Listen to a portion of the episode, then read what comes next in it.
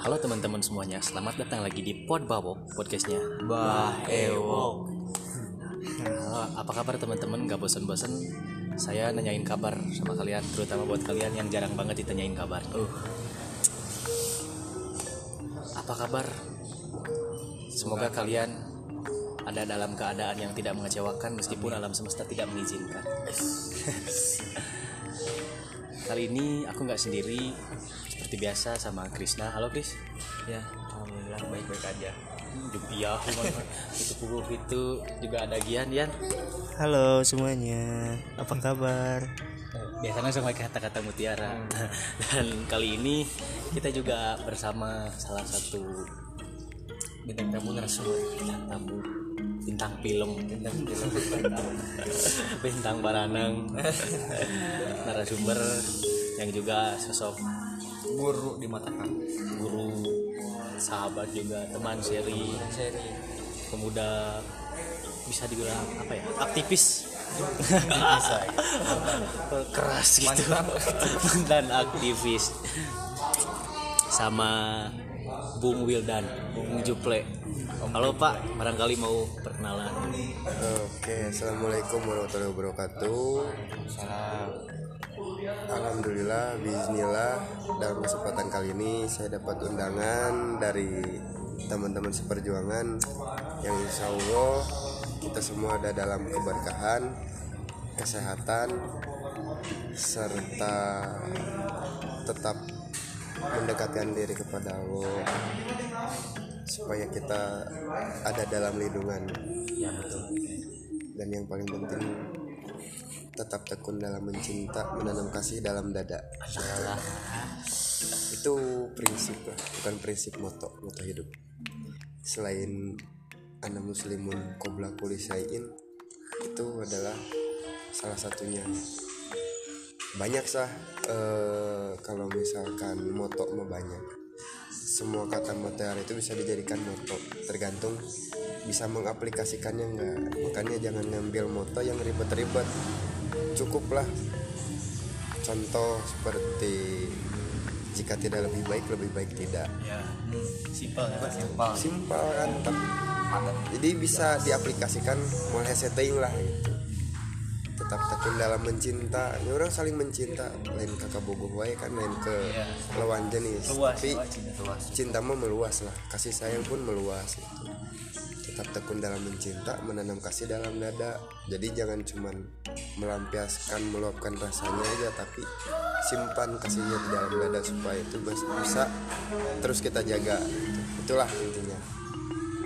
Oke mungkin itu yang bisa saya sampaikan untuk sambutan lah intro Jadi begitu kita biasa manggilnya Bung Juple. Om Juple. Om Juple.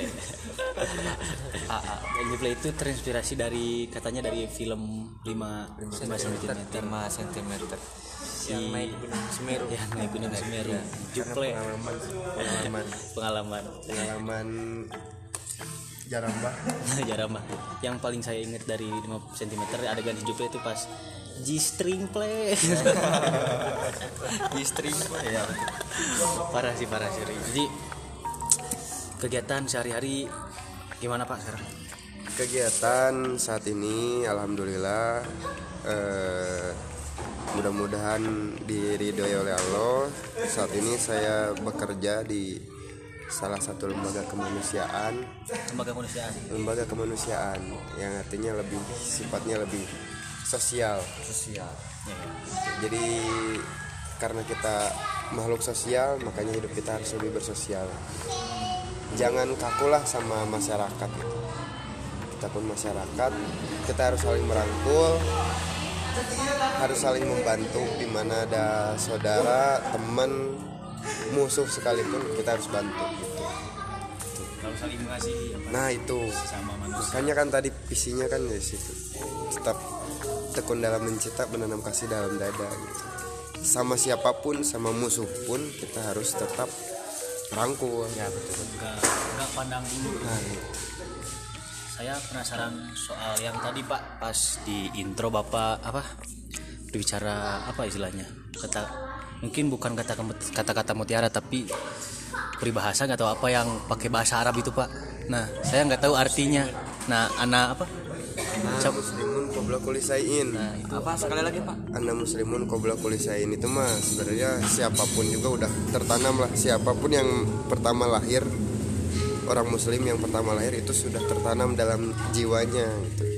Karena kita terlahir dari seorang muslim, orang tua kita muslim, akhirnya darah kita pun muslim gitu. bukan berarti kita mengag eh, antipati terhadap agama-agama yang lain tapi karena kita terlahir dari seorang muslim makanya kita mengedepankan muslimnya gitu karena menurut saya semua agama benar tidak ada salahnya cuman menurut Allah itu agama yang paling dimuliakan oleh Allah itu adalah agama Islam.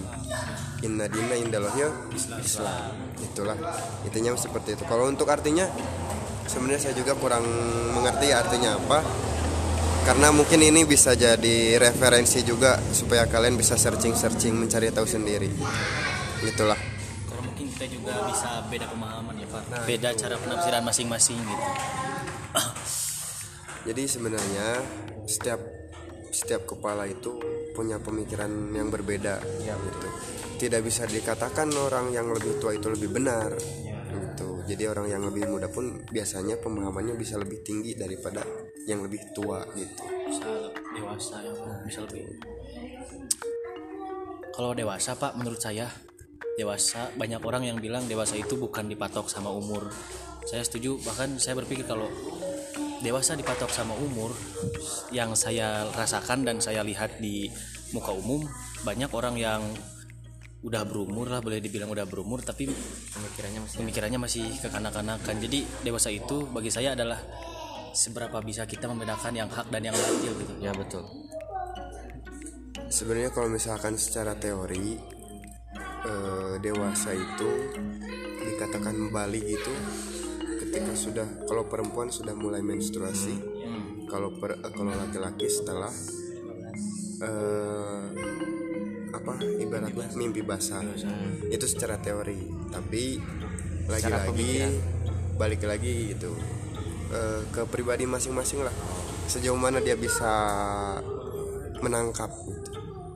ketika dia mengerti sesuatu hal dia bisa mengaplikasikannya dengan benar mungkin itu bisa dikatakan dewasa.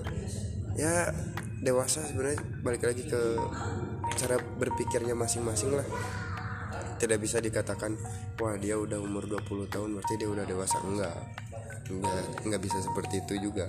Mungkin secara umur memang umurnya sudah dewasa tapi belum tentu dengan pola pikirnya. Ada juga yang pola pikirnya kayak kekanak-kanakan tapi dewasa. Gitu. Gitu. jadi ya itu mah balik lagi ke pribadi masing-masing lah seperti itu. Jadi intinya balik lagi pribadi masing-masing gitu. Saya tertarik sama bapak itu kan bekerja boleh bilang di lembaga kemanusiaan. Yang saya penasaran dan saya mau tahu lembaga kemanusiaan itu apa ya? Ker- bukan kerjanya tapi kegiatannya meliputi apa aja pak? Apa dari bencana atau dari ya meliputi apa aja?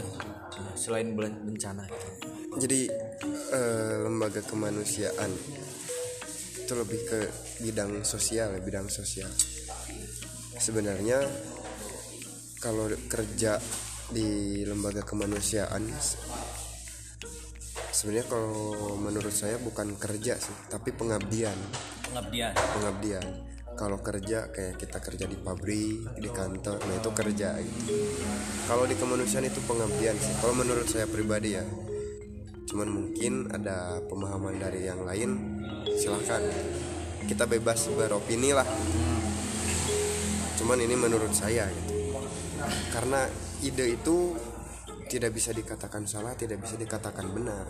Orang bebas berpendapat. Dan menurut saya pendapat saya kalau di lembaga lembaga kemanusiaan mungkin karena udah mainstream disebutnya kerja. Jadi istilahnya kerjanya di lembaga kemanusiaan gitu.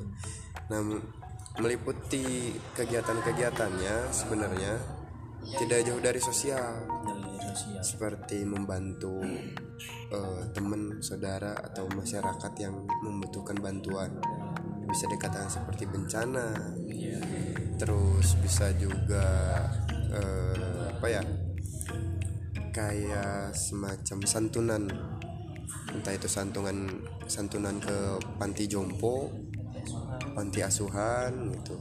Dan bisa juga kita mendirikan sesuatu hal yang bermanfaat berguna bagi masyarakat lain. Seperti contohnya alhamdulillah Qadarullah di saat ini tercatat mungkin ribuan ya. Saya kurang tahu detailnya berapa. Cuman ini feeling saya mungkin sudah banyak lah sudah ribuan orang yang mualaf. Nah akhirnya ada di salah satu daerah daerah Poso poso itu di Poso di bukan. Poso itu kalau nggak salah wilayah timur lah. Provinsi? Wilayah timur pokoknya. Kurang tahu sih Poso di daerah mana.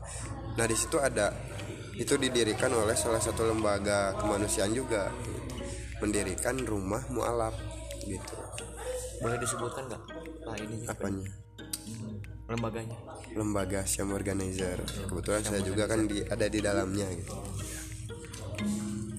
itu jadi kegiatan-kegiatannya seperti itulah.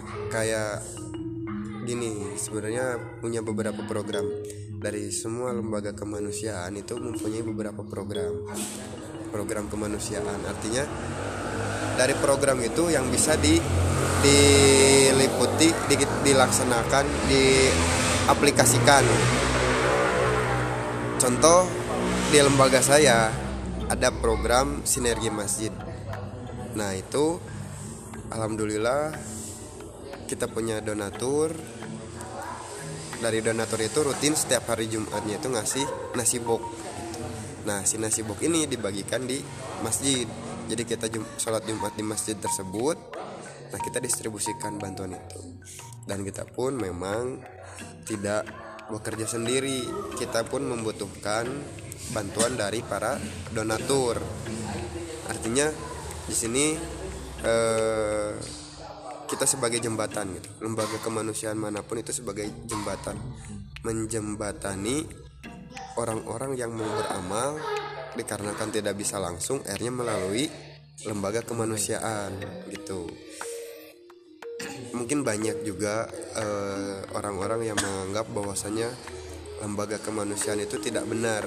Artinya banyak omongan miring wah ini lembaga kemanusiaan ini meng- menggalang dana tapi kita tidak tahu dananya dila- dilarikannya ke mana. Betul. Nah di situ banyak yang menganggap miring. Artinya ah itu mah paling Menganggap buat iya jadi ah itu mah uangnya paling paling juga buat dia dia juga. Padahal kan enggak kita memang artinya kita kan sudah punya program. Nah kita cari donatur dapat donasi ya kita distribusikan gitu. Dan kita pun ada laporan distribusinya gitu. Dari misalkan eh, ada salah satu donatur yang mendonasikan sebagian hartanya. Nah kita distribusikan dari distribusi itu kita beri laporan itu dari laporannya berben- bisa berupa majalah bisa berupa media ataupun bisa berupa ucapan. Itulah kurang lebih seperti itu kalau kegiatan di kemanusiaan. Chris ada yang mau ditanyain? Apa dari Gian? Dari Gian. Belum sekarang lagi ini pak. Marak-maraknya tragedi yang belum lama terjadi kemarin ini kan. Yang bom bom bunuh diri di gereja Makassar. Saya mau bertanya kepada bapak yang notabene mengabdi di lembaga kemanusiaan tanggapan bapak tentang kejadian yang teroris terorisme itu seperti apa pak? Bagaimana pendapat pendapat bapak? Sebenarnya begini ya kalau misalkan menanggapi menanggapi ya. Bahasanya kita menanggapi kan. Menanggapi. Saya orang yang bodoh bebas ber Punya berpendapat. iya. Tidak bisa dikatakan salah juga kan. kalau boleh menanggapi dari kejadian bom Makassar terus eh, ada salah satu orang perempuan yang berani-beraninya nantang orang Mabes Polri dengan senjata yang itu apa sih menurut saya? Gitu? itu hal yang bodoh lah kalau menurut saya. Itu tidak bisa dikatakan jihad ya. Itu justru apa ya? Mati konyol saya bilang. itu mati konyol. Buat apa sih sebenarnya? Kayak gitu. Itu nggak ada manfaatnya. Kalau menurut saya itu eh, tidak tidak etis lah dipertontonkan gitu. Harusnya dari pihak media dari para wartawan itu sebisa-bisa ditutupi gitu. jangan di blow up di media karena itu bisa menjadi simpang siur artinya masyarakat awam yang tidak mengerti tentang hal itu bisa jadi pandangannya yang lain-lain ya negatif gitu. thinking nah itu makanya yang mudah-mudahan kita atau kita semualah anak muda harus bisa lebih bijak lagi dalam menggunakan medsosnya. Ya betul. Jangan jangan semudah itu untuk menanggapi kalau misalkan tidak paham gitu. Artinya ya kalau menurut saya kejadian itu yaitu goblok lah kasarnya. Bodoh tolol itu kegiatan yang tolol itu soalnya yang saya tahu eh, kegiatan eh bukan kegiatan perbuatan seperti itu tuh yang saya tahu selain tidak terpuji itu adalah nggak tahu program nggak tahu kegiatan dari salah satu salah satu ormas gitu ya. Nggak tahu ormas nggak tahu apalah itu. Saya tidak menjelekkan nama ormasnya saya tidak menjelekkan golongannya ya. Cuman saya di sini cuma menanggapi sebagai orang yang bodoh butuh ilmu hanya bisa menanggapi kalau menurut saya itu hal yang tidak benar gitu. Buat apa sih menghabiskan sisa waktu umurnya dengan cara bunuh diri seperti itu gitu. apa memang amalan dia sudah banyak? Ya, percuma juga amalan sudah banyak sholat rajin kalau hanya dengan bunuh diri seperti itu ya. Ya mungkin malaikat juga lah ini ngapain tiba-tiba nyamperin kan? gitu belum dipanggil belum apa apa udah mati. Gitu kan. gitulah. Makanya ya kalau menurut saya itu tidak benar lah itu artinya ya sekarang marak lah. Seperti eh, kejadian-kejadian di negara negara saudara kita juga ya negara muslim juga gitu kan. Kalau menurut saya yang saya tanggapi ini agak melebar gitu ya.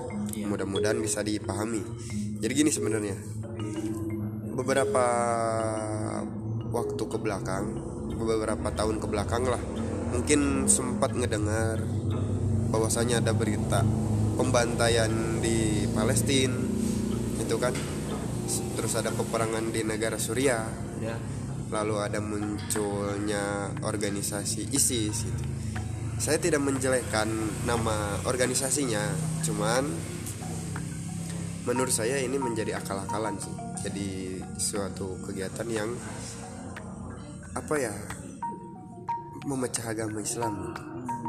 Kalau menurut saya gitu yang mungkin saya yang kurang pemahaman kalau misalkan saya tolong di- saya salah tolong dibenarkan ya gitu. Jadi yang saya pahami dari kegiatan seperti itu justru Palestina negara Israel itu dia punya misi pengen menguasai Masjidil Aqsa. oh Masjidil Aqsa itu sebenarnya tinggal dihancurkan, hancur udah bisa, tapi kodarullah karena pertolongan dari Allah akhirnya masjid itu masih tetap kokoh.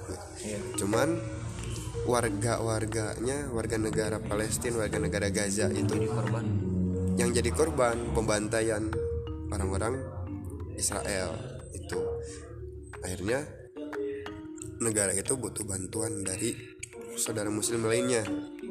Ya termasuk kita negara yang mayoritas agama Islam. Itu negara yang mudah-mudahan negara Indonesia ini negara yang dimuliakan oleh Allah Subhanahu Wa Taala. Nah terus ada kejadian perang antar negara. Bukan antar negara peperangan di dalam satu negara yaitu di negara Suriah. Nah, sebenarnya itu muncul karena adanya ISIS. Dan yang menjadi pertanyaan saya ISIS itu dibentuk oleh siapa?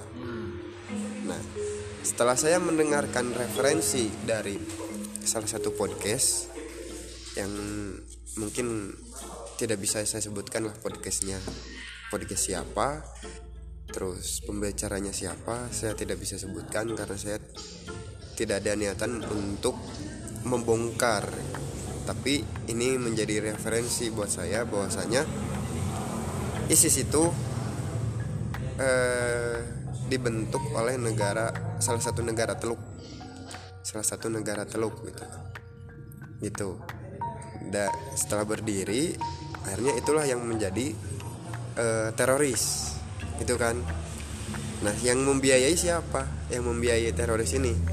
Jadi bukan para para relawan muslim yang membiayai teroris. Tapi sebenarnya negara teluk lah yang membiayai para teroris itu. Membiayainya dengan cara apa? Disuplai beberapa senjata Eropa Timur untuk para teroris tersebut gitu. Akhirnya negara Suriah pun eh, butuh bantuan karena banyak korban pembantaian kan? Sama seperti Gaza Palestina itu artinya ya eh, apa ya? Ya setelah kejadian itu menurut saya saya ngacanya begini. Bumi Syam itu kan negara yang dimuliakan oleh Allah ya kayak Palestina Suriah gitu kan. Karena itu benar-benar mayoritasnya Muslim. Itu yang benar-benar dimuliakan oleh Allah. Nah di kejadian-kejadian seperti itu eh, beberapa negara muslim itu butuh bantuan dari saudara-saudaranya termasuk Indonesia dari Indonesia pun ngasih donasi bantuan gitu kan ke negara-negara itu. Cuman kemarin-kemarin muncul kan di salah satu podcast tersebut bahwasanya bantuan kemanusiaan yang datang dari Indonesia itu diterima oleh teroris. Logikanya kalau misalkan kalau misalkan donasi yang datang dari Indonesia itu diberikan kepada teroris. Negara itu udah hancur. Dan itu udah dia mungkin sekarang negara itu sudah diakuisisi oleh Israel. Gitu kan secara logika. Tapi kenapa sampai detik ini Israel belum bisa mengakuisisi negara itu? Karena bantuan-bantuan dari Indonesia ini pure murni diterima oleh orang-orang yang membutuhkan. iya bisa dilihat buktinya bahwasanya ada beberapa pabrik roti di sana yang sudah berdiri. Itu berasal dari bantuan negara-negara muslim termasuk Indonesia gitu. Roti itu kan makanan pokok ya bagi mereka. bagi mereka gitu. kita donasikan akhirnya berhasil kita dirikan banyak pabrik roti di sana ya meskipun sedikit-sedikit hancur sedikit-sedikit hancur mana gitu kegiatan kita membiayai terorisnya mana. Kalau misalkan kita membiayai teroris mungkin itu tidak akan berdiri. Yang ada malah bantuan yang kita donasikan sempat saya dengar beberapa tahun yang lalu beberapa bantuan yang datang itu justru disimpan disembunyikan.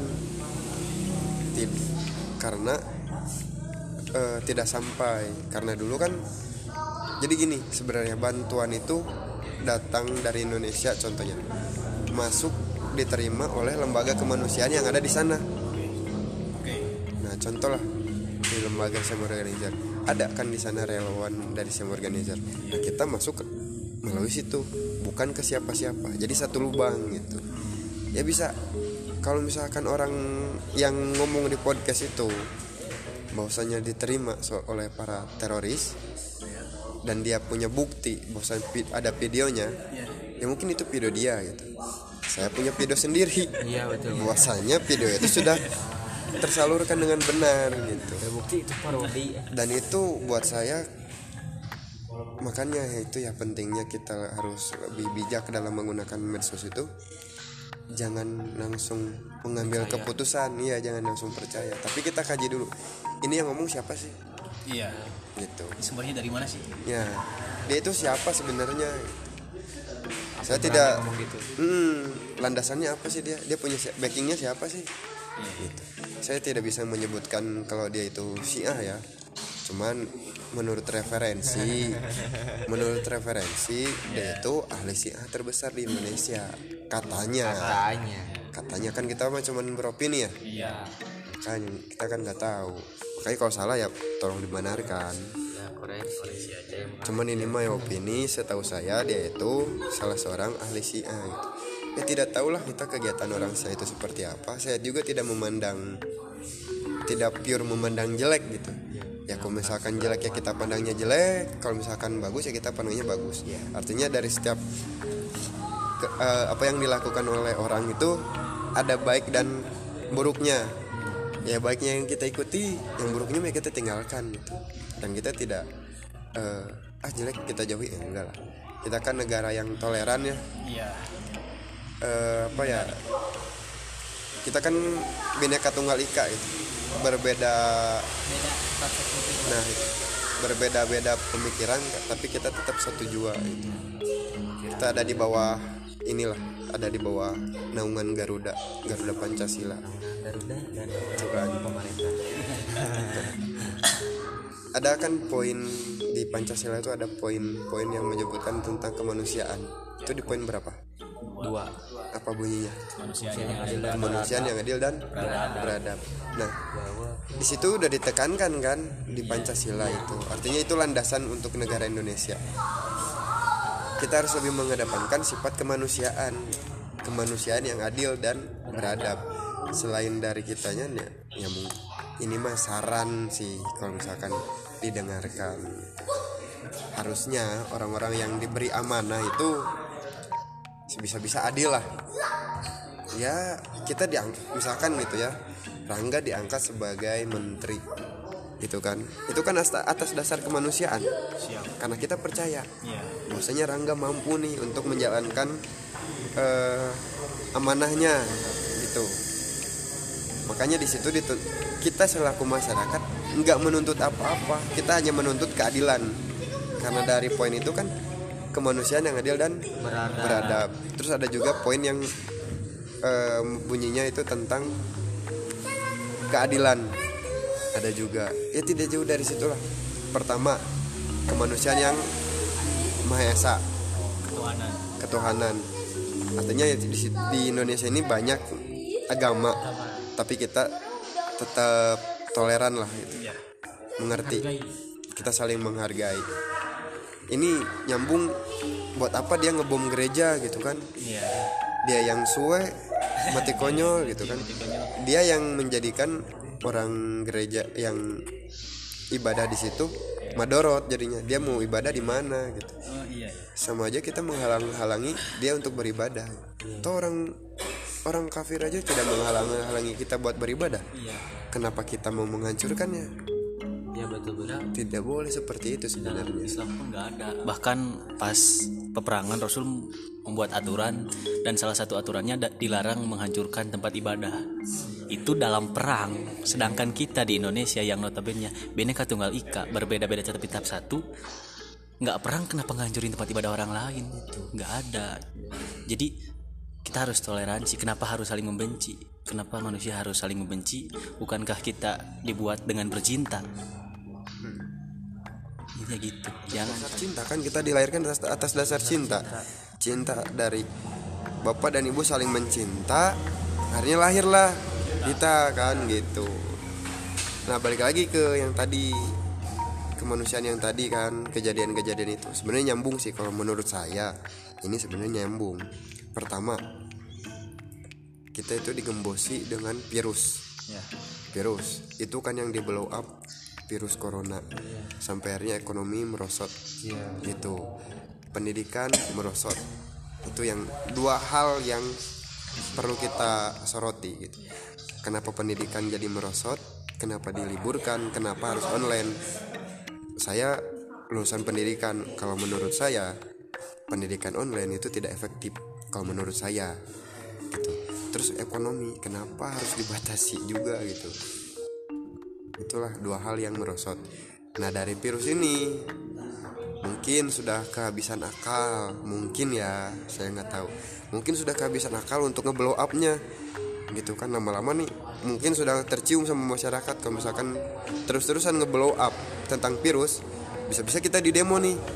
Akhirnya stop lah udahlah. Corona jangan diangkat lagi. Muncul. Bom bunuh diri. Lalu itu yang diangkat itu yang diangkat di media. Gak lama dari situ ada podcast yang viral. Itu yang diangkat. Er, itu bu- fungsinya buat apa? Buat menutupi. Mengalihkan isu. Oke. Mengalihkan isu dari yang lain. Gitu. Sebelum corona yang disoroti apa? Ada pasti kan yang disoroti. Nah omnibus law. Omnibus law kehabisan akal. Muncullah corona akhirnya corona diangkat kita tidak tahu nih ke depannya omnibus law itu seperti apa. Ya gitu. Nah sekarang corona ditutup muncullah terorisme. Iya. gitu. Kita tidak tahu permainan di luar itu seperti apa. Apakah nanti ke depannya bakal muncul obat setelah vaksin? Kan kita nggak tahu ya. Itu kan. Nah nggak lama dari situ muncul podcast. Wah, itu nyambung kan teroris dua-duanya Gak lama dari situ muncullah seorang yang berhijab gitu kan ke Mabes Polri. Entah itu backingnya siapa, saya nggak tahu. Kok dia mentalnya kuat banget gitu. Itu ma- mati konyol sih, sumpah tolol.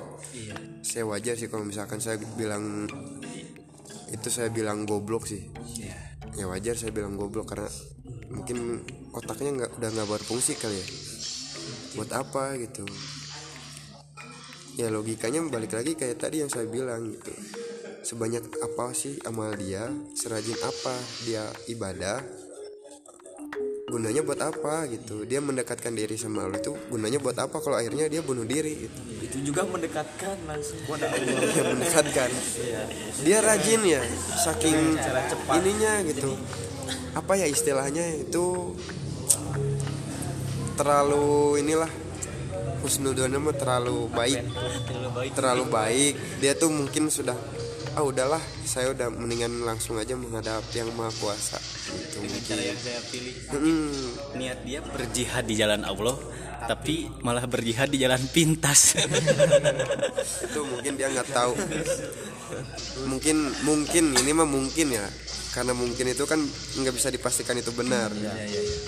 Ini mah mungkin. Mungkin dia tidak tahu cara berjihad yang benar itu seperti apa itu aja kita husnuzonnya gitu aja. Nah di situ nyambung sama kejadian yang di negara Israel eh di negara Israel negara Suriah dan Palestina. Iya ya yang diangkat kan sekarang itu Indonesia tercium ngas- masih lancar ngasih donasi ngasih bantuan kan. Nah karena tercium itu menyulitkan bangsa Israel untuk eh, mengakuisisi eh, buat apa sih? Menjalankan misinya. Terhambat. Iya. karena bantuan-bantuan yang datang dari Indonesia akhirnya diangkatlah di Indonesia. Kejadian-kejadian seperti itu. Supaya bantuan dari Indonesia tidak bisa masuk ke situ. Supaya Israel lebih lancar buat menjalankan misinya. Sepertinya yang saya pikir sih seperti itu opini dari bapak Iya, ini cuman berpendapat. Mungkin seperti itu. gitu. Nggak ada salahnya. Orang gila pun berpendapat nggak ada salah. Ada benarnya kok. Iya, betul. Malah ada kan video di pernah viral tuh ada yang orang gila menanggapi soal narkoba. Iya. Itu itu masya Allah benar banget itu. ya Makanya jangan pernah mandang sebelah mata lah. jadi jur makola walatan jurman kola artinya lihat apa yang dibicarakan jangan lihat siapa yang berbicara. Karena kalau kita lihat siapa yang berbicara kalau pakai bahasa Sunda mah bisi kapihelaan ku ngewa jeung ku resep lamun kapihelaan ku ngewa sanajan jelema ngomongna bener mau diturutan. Tapi lamun kapihelaan ku resep sanajan eta jelema ngajak salah dituturkeun. Jadi gitu. Bener. Makanya ya emang nggak ada manusia itu nggak ada yang benar nggak ada yang salah. Pemerintahan pun sama. Eh, buat saya juga ustadz pun nggak bisa dikatakan benar. Karena dari setiap ustadz pun bilangnya seperti itu kan. Saya hanya menyampaikan ilmu yang saya miliki bukan berarti saya orang benar. Ya gitu. Makanya disebutlah ustadz. ini tuh makanya wow orang ustadz aja rendah diri kan? Merendah nggak nggak mengagung-agung "Oh, saya orang paling benar kan enggak? Gitu. Itulah kalau misalkan untuk eh, kemanusiaan ya teroris lah. Itu sih sebenarnya yang menjadi apa ya penghambat para donatur untuk berdonasi. Kalau yang saya tangkap ya kegiatannya itu seperti itu untuk menghambati bantuan yang datang dari Indonesia supaya mereka lebih kencang gitu. Lebih gencar menjalankan misinya nyaman. Ah dia nggak ada bantuan. Ini dia nggak bisa makan. Nggak usah ditembak juga mati kan gitu. Iya. Kan goblok ya Israel gitu jadi bertahap. Itulah. Chris menanggapi yang tadi masalah si cewek berhijab terus katanya apa dia ilmu agamanya mantap tapi malah datang ke Mabes Polri ke boleh dibilang itu markasnya aparat terus bawa pistol mungkin silaturahmi. Buat silaturahmi. jadi gini. Gue belum ngerti tuh berita itu gue pernah nonton. Jadi alasannya dia nantang apa Aparat, jadi- ya apa maksudnya gitu kalau menurut saya pamer itu mah Husnudon nama pamer dia punya senjata. Dia punya senjata. Dia punya senjata. Dia nggak tahu nih senjatanya apa? Apa? Mana akhirnya dia datang ke Mabes. Oh pamer. Hmm, mungkin ketembak kepencet kan. Akhirnya rame. Polisi kan takut takut ditembak. Akhirnya ditembak mati gitu. Ya kita mau husnudonnya gitu. Jadi pamer senjata gitu. gini, abe gaduh hiji wayang pamer ke. Jadi gini dia datang bawa pistol gak tahu itu apa jenisnya. Gimana berapa ukuran kalibernya datang ke tempat aparat. Menurut saya gini sekarang zaman udah berubah banget. Sekarang udah zamannya cewek cewek nembak duluan ke aparat.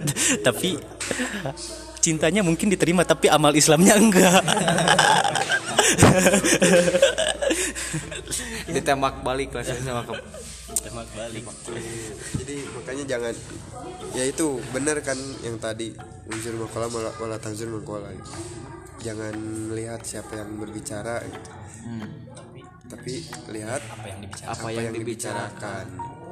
jangan dilihat dia berhijab dia bercadar. Bahwasanya dia tuh orang yang benar gitu nggak bisa. Malah saya kurang inilah. Tong ningali cangkangna lihat Nah. sina gitu. Itu nama di dahar mah sina main cangkangna. Ya. Iya. Pendapat eh, Gian tentang apa yang dibicarakan tadi sama Om Juple. Sama Bung Juple Sama sama, Bung Juple. Ewo sama Krisna. Sama gue. Gitu. Au. Au. apa gitu pendapat lo tentang keadaan Indonesia yang saat ini? Gitu yes yes setuju sih sama Bung Juple gitu ya Iya. Kalau mau ya nama Tentang- eh, iya masa diajar ya diajar sini ya. Nah, manusia mah terus belajar. iya betul Iya.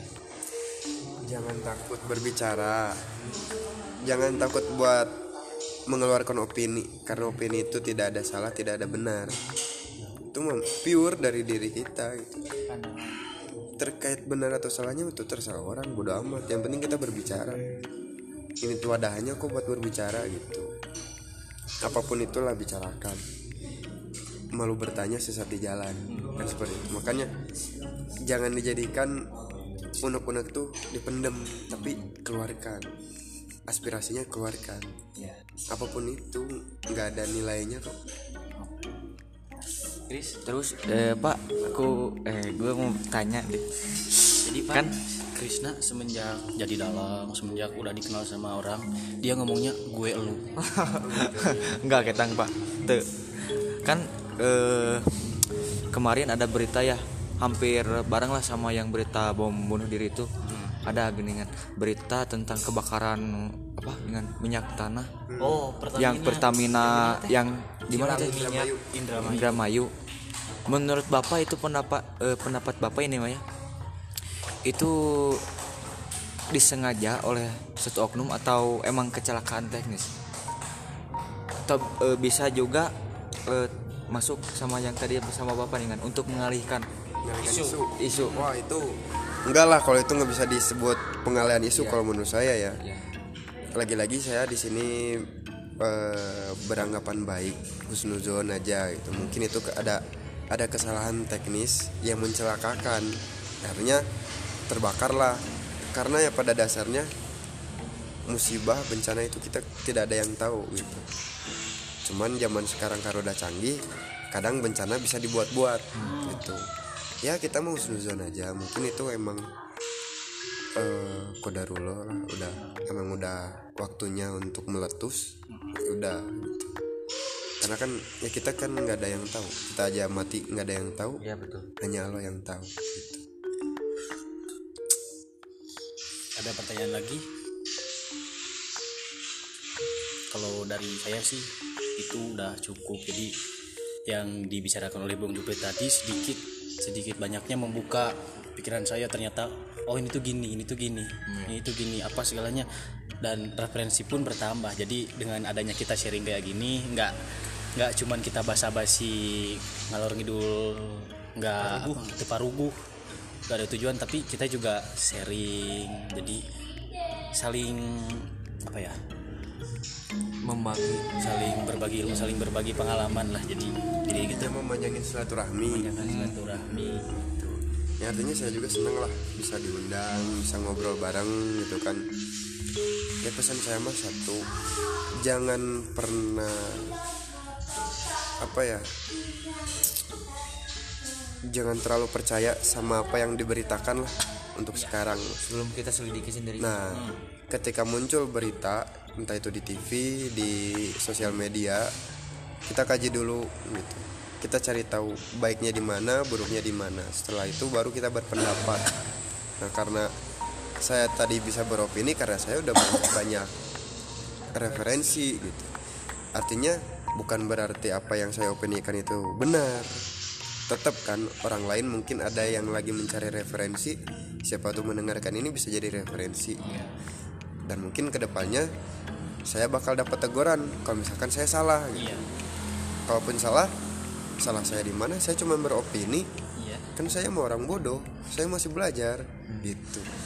Ya kalau saya kalau salah ya maaf gitu. Cuman kan kalau zaman sekarang nggak mau tahu mau salah gimana pun tetap diproses hukum. Ya buat saya mah nggak apa ya bodoh amat lah. Saya nggak terlalu bukan berarti nggak menghargai dan nggak takut ya. Takut mah tetap takut. Dan saya pun nggak mau lah berurusan sama hukum gitu. Pihak berwajib ya. Iya artinya ya di sini mohon maaf. Kita di sini hanya sebatas sharing aja. Iya. Gitu. Artinya saya seneng lah mudah-mudahan ke depannya kita bisa diskusi lagi menceritakan yang lain mungkin. Cuman ya intinya di situlah ketika ada pemberitaan yang menurut kalian ganjal dan bertanya-tanya ini ini benar nggak sih berita ini? Nah ya itu kita kaji gitu. coba kita kaji dulu jangan sampai mateng lah. Jangan dikaji belum mateng tiba-tiba turun ke jalan akhirnya kan sekarang aksi-aksi kayak gitu nggak dianggap. Ah paling itu mah cuma sebatas Mm-mm. akhirnya kan yang dirugikan siapa? Masyarakat sendiri sebenarnya. Pemerintah ya sebenarnya udah ketawa-ketawa aja sebenarnya mah logikanya. Biarin aja yang merusak masyarakat sendiri bukan pemerintah. Pemerintah cuman membuat itu kan yang nyesal kan masyarakat sendiri akhirnya. Iya makanya itulah kita harus mengkaji lebih dalam pahamin dulu. Kalau udah paham baru kita gerak kalau misalkan nggak nggak paham ya jangan jangan dulu. Kalau bisa mah ya kita pahami. Karena yang sulit itu memahami karakternya. Kayak dalam urusan cinta nih. Sebenarnya nembak mah gampang. Orang bogoh kasih anu. Tinggal nembak gampang tapi anu sulit naon memahami memahami karakter si doi sama memahami karakter diri sendiri. Di situlah menyesuaikan. Cocok teh ya? Cocok teh. Karena artinya dalam hubungan itu tidak ada yang cocok tapi saling mencocokkan. Saling melengkapi saling melengkapi. kekurangan kita. Iya. Kalau kalau boleh dipakai bercanda gini Einstein dan, dan Newton itu cerdas jenius. Tapi mereka tidak bisa memahami bahasa perempuan. Jadi saya merasa senang banget bisa podcast bareng Bung Juple. Saya juga mengucapkan terima kasih. Bung Juple udah meluangkan waktunya karena dia orang sibuk. Sibuk. Sibuk. Tid- sibuk. tidur. Jadi kalau kalian pengen lebih deket apa lebih kenal sama Bung Juple bisa di follow Instagramnya Pak Kang underscore juple 07 underscore Juple 07 dan dan dia, dan dia juga punya podcast. Dia juga podcaster. Nama nama podcastnya apa apa ya udah nggak apa apa gelap deh. talk a lot with Juple. Nah itu. Talk a lot with Juple. Juple jadi terima kasih jadi tadi rekam. Jadi jadi intinya kita sebagai bangsa yang mempunyai apa so Pancasila kita harus jadi bangsa yang benar-benar berbineka tunggal ika. Ba- bangsa kita dibinekakan untuk menjadi bangsa yang tunggal ika. Jadi intinya kita dibedakan untuk bisa bersatu. Kalau kita dibeda-bedakan untuk bertengkar untuk berkerumun itu bukan bineka tunggal ika tapi itu bineka tunggal tengah kalau seperti itu mah terlalu ribet ya. Terlalu terlalu beribet gitu panjang. Jadi muter dulu baru ke intinya.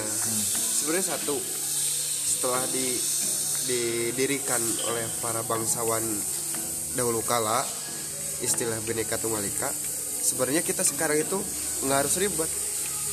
Kita cukup menghargai dan menjaga apa yang sudah diwariskan oleh para kita para pendahulu kita. Kita ya. Jadi Chris ada pesan dari ente jadi intinya kita kalau ada berita ya harus disaring dulu. Terus kita juga jangan eh, saling menyalahkan. Eh, misalkan ada musibah kita jangan saling me- menyalahkan eh, saling nunjuk orang gitu-gitu. Selama penderitaan itu datang dari manusia itu bukan bencana. Itu bis- masih bisa dilawan oleh manusia sendiri ya pak betul. Ya itu menurut gue. Orang yakin mana balik ide ini status kata-kata lebih terus jahanam mah strip Krishna Saga enggak enggak enggak. Ya dari ente. Kalah jebi udah bisa. Jadi oke lah. Ya dia se- setuju sama saya lah. Udah gitu. Ya, jadi tetap saling menghargai. Tetap saling menghargai ya Iya, toleran. toleransi. Jadi terima kasih banyak sudah mendengarkan pod bawa kali ini. Sampai jumpa lagi di podcast selanjutnya. Mohon maaf bila ada kekurangan dan yang kita bicarakan yang kita lontarkan barusan belum tentu benar. Karena itu hanya opini kita. Terima kasih banyak Bung Juple. Ya. Sama-sama. Mudah-mudahan ke depannya kita bisa lebih seru lagi lah. Kita bikin yang lebih seru pembahasan yang lain lah. Ini mah terlalu berat. Berat bagi bagi kita. Bahkan mungkin lebih sensitif. Sensitif. Sensitif. Takut ada yang nyerang jadi apa dan mohon maaf eh, apabila ada tadi podcast kita eh, berisik gitu suara motor karena kita eh, podcastnya di sisi gedung. Di cadas ngampar ya. di Cadas Ngampar. jalan gitu. Jadi terima kasih banyak buat pendengar kali ini. Sampai jumpa lagi di Podbawok podcastnya Bah Ewok. terima kasih